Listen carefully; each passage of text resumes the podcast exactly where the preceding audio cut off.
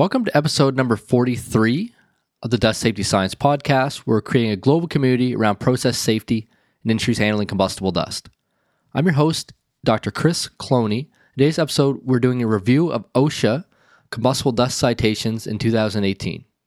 So, those of you that have downloaded the 2018 combustible dust incident report will know that in there we included a, a master list of all the OSHA citations around combustible dust that we could find through the general duty clause.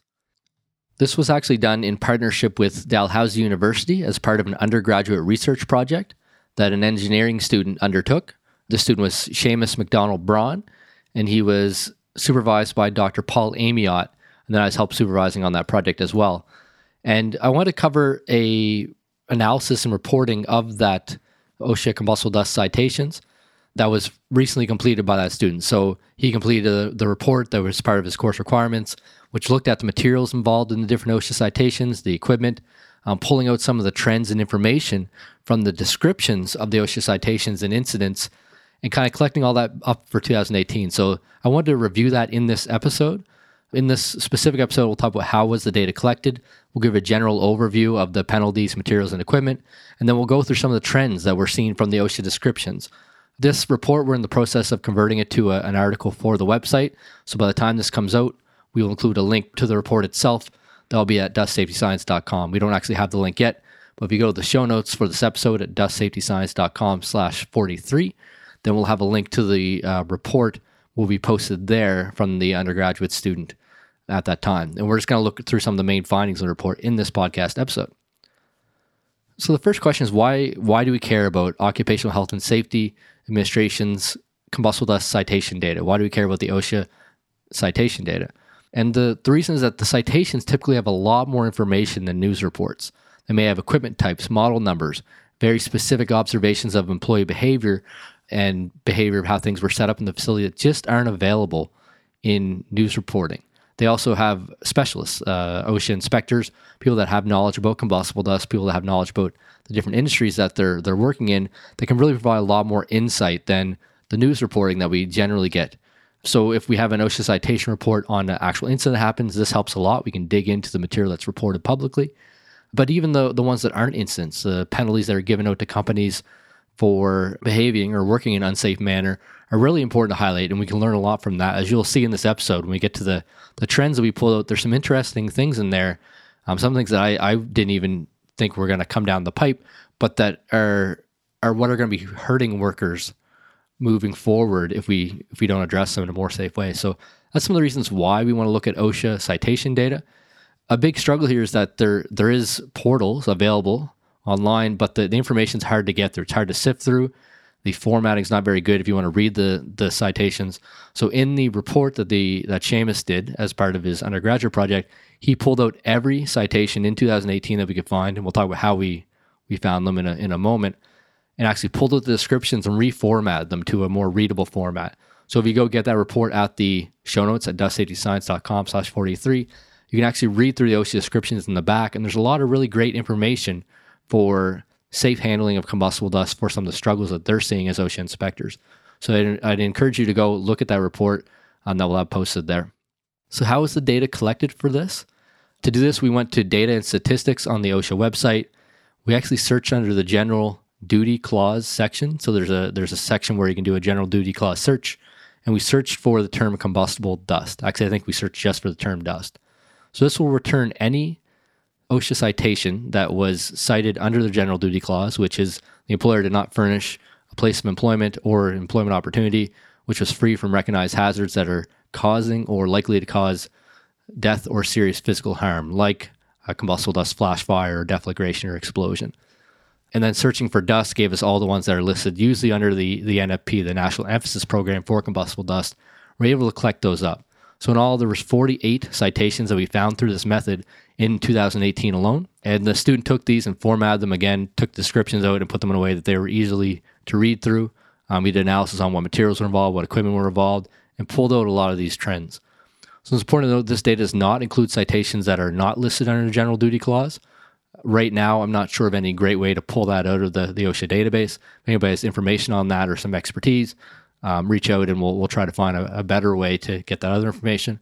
And this doesn't include states I don't think it includes states that don't follow federal OSHA. So if you have a state defined OSHA, I don't think your citations would be listed in this system. So then we'll jump into a general overview of what did we find. So in 2018, there were 48 citations that were listed under general duty clause and had the, the key term dust in them. Initial penalties ranged from just under $6,000 on the low end to above $680,000 on the high end, with an average penalty of cita- per citation of $49,000, so just under $50,000. The total penalties from all citations were 2.4 million in 2018, and after arbitration and discussion and reducing the penalties, they're generally reduced by half. So we found about at the time of reporting, which a lot of them are still open, so they may not be the final numbers, around 1.1 million after arbitration.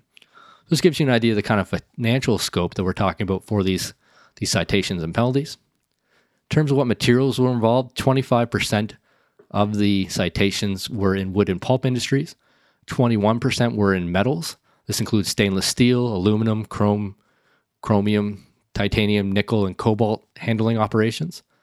17% were in food and agriculture, and 17% were in plastic.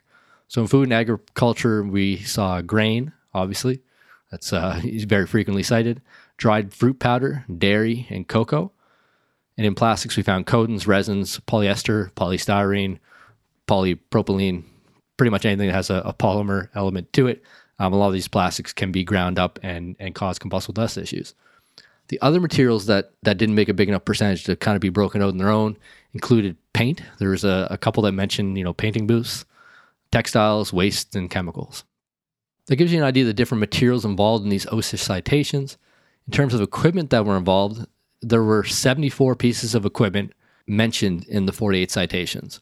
Out of the 74 pieces of equipment, 42% were dust collectors, 15% were ductwork or conveying systems that were conveying combustible dust. We'll talk about some of the issues that we that were found in the trends at the the towards the end of this episode. 15% were in general workspace, so housekeeping, cleanup, buildup of combustible dust. 11% were in cyclones. And then the remaining 17% of equipment were in other pieces of equipment that were only mentioned a, handful of times. So that gives you an idea of some of the materials that are generally involved. And this really falls with our incident reporting. Lots of wood and pulp, lots of food and agriculture. Metals actually seem to have a higher representation than the incident reporting. So maybe I was just keeping a higher eye on these materials as they they have you know potential for larger severity explosions. The materials are at least more reactive. And that gives you an idea of the the different equipment that was potentially involved. And there's some interesting aspects here. Duct work was mentioned quite a bit, and we'll get into the that in the trends. Dust collectors, but specific kinds of dust collectors seem to come up more often. Actually, not even more often, but came up in a way that that I hadn't expected. Um, and then some of the general workplace issues we'll we'll talk about moving forward as well. So I just want to talk about five trends that were pulled out of the data um, by the the undergraduate student, and then from reading the report and looking at it from from our end as well. Trend number one was the range of improperly protected equipment. So these are dust collectors, cyclones, mills, hoppers, silos, and sifters, and lots of other equipment. And in a lot of cases, there was either limited protection or no protection available at all. So you'd have a dust collector indoors with no venting that is, you know, sitting beside workers um, and just loaded full with combustible dust. You know, loaded with very hazardous amounts of combustible dust. So that's a, certainly an issue. But beyond having no protection, improper protection, like uh, venting indoors was was cite, cited a number of times. No isolation between equipment. Maybe having your dust collector outdoors, but no isolation from the flame propagating back indoors if there is an explosion in the in the dust collector. Barring or obstructing or improperly maintaining venting was brought up a number of times. Um, this could be, you know, having objects in front of the vents to through to replacing the vents with improper materials materials that aren't certified.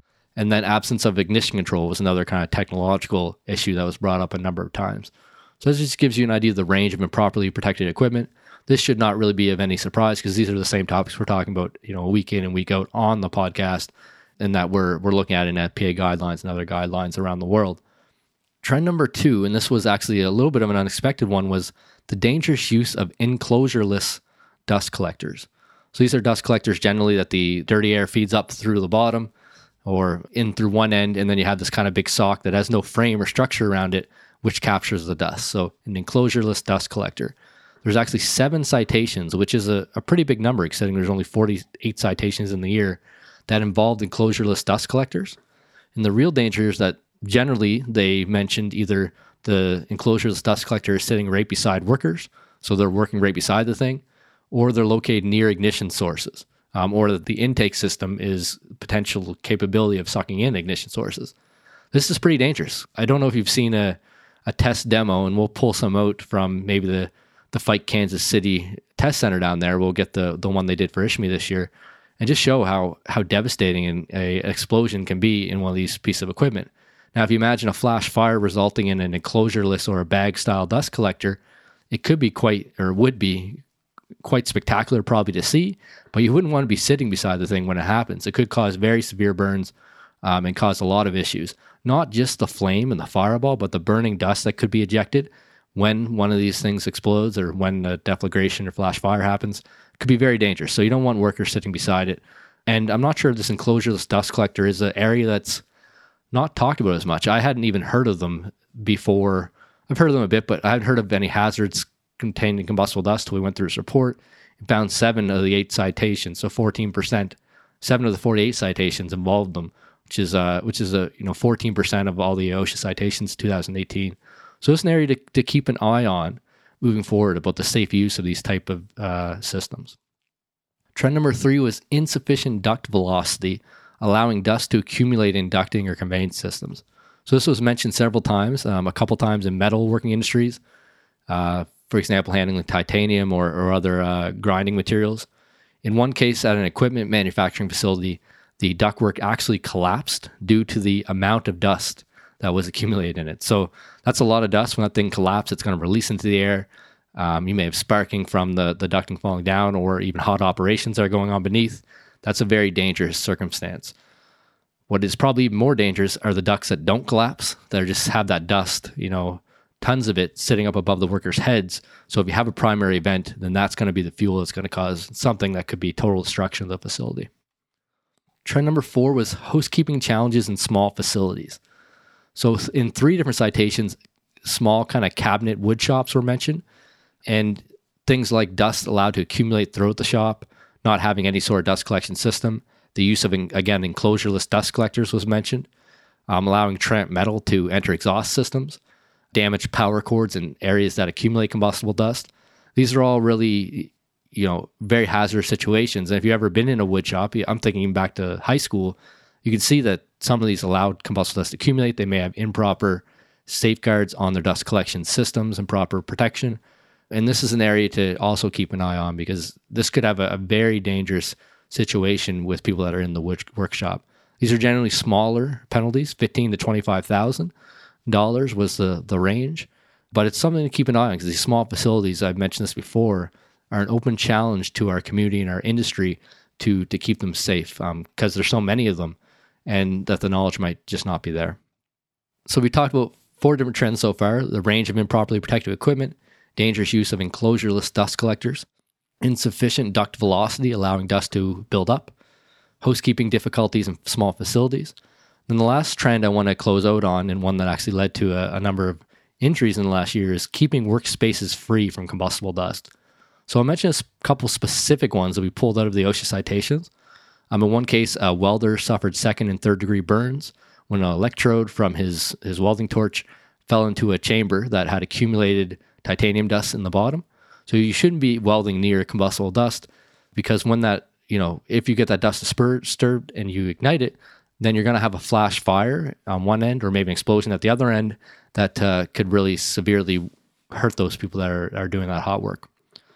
Another case, there was skid steers and excavators used in areas that uh, were normally expected to contain airborne wood dust. So these are ignition sources. And in this case, both the piece of equipment were not rated for use in hazardous areas. So this was the citation that was brought up. Another case, uh, an employee was injured when combustible dust in a flocking room. So these are machines that apply flock to cloth. They're they're kind of long fibers, so they don't look like dust, you wouldn't maybe think it and go, hey, that's a combustible dust, but they are, um, they can be quite explosive, especially the ones with, with narrow um, radius in the flock. We've actually done testing here at Dalhousie University. We've had master students do combustible dust testing on the explosibility of this flock material. It does explode, and it it's been cited That's it's injured workers in the case of, uh, of last year in these OSHA citations. We actually have larger scale cases that I've talked about before on the podcast out of Italy and elsewhere in the world. And then the last thing I want to mention on this trend of keeping workspaces free from combustible dust is unsafe gravity bulk unloading. So there was at least one case, maybe a, a couple cases, where in the one I'm thinking of, there's titanium dust that was being unloaded uh, using kind of a gravity PVC feed with no type of ignition control. So if you have dust building up during these unloaded processes, then you can have a dangerous condition, especially if you're doing bulk bag unloading and you have the cloud that may envelop workers. Um, without that sort of protection, you can have a, a pretty quickly a flash, flash fire that can happen. So that's it for this episode. It's a little bit of a quicker one. We went through the review, a review of OSHA's combustible dust citations in 2018.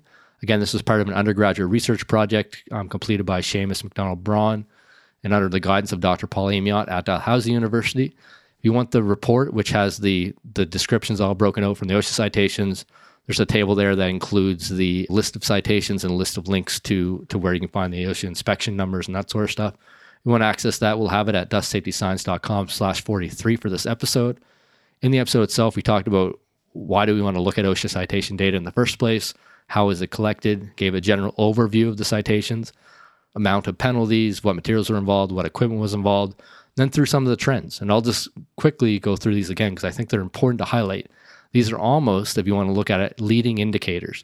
These are conditions that are out there today that are going to lead to a, a hazardous, well, they are a hazardous situation, and they're going to lead to injuries and potentially fatalities in the future.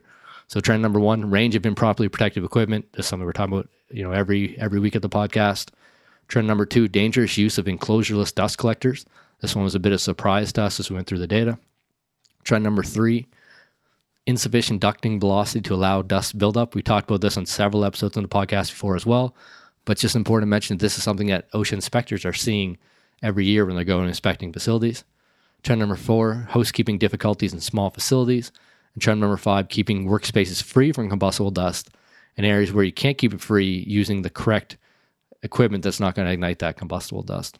So that's it for this episode of the podcast. I hope you found it interesting. And we're always looking to do more partnerships with university groups. If you have a research project you think might be interesting or something that uh, that we can help with the organization of, feel free to reach out to me at chris at dustsafetyscience.com.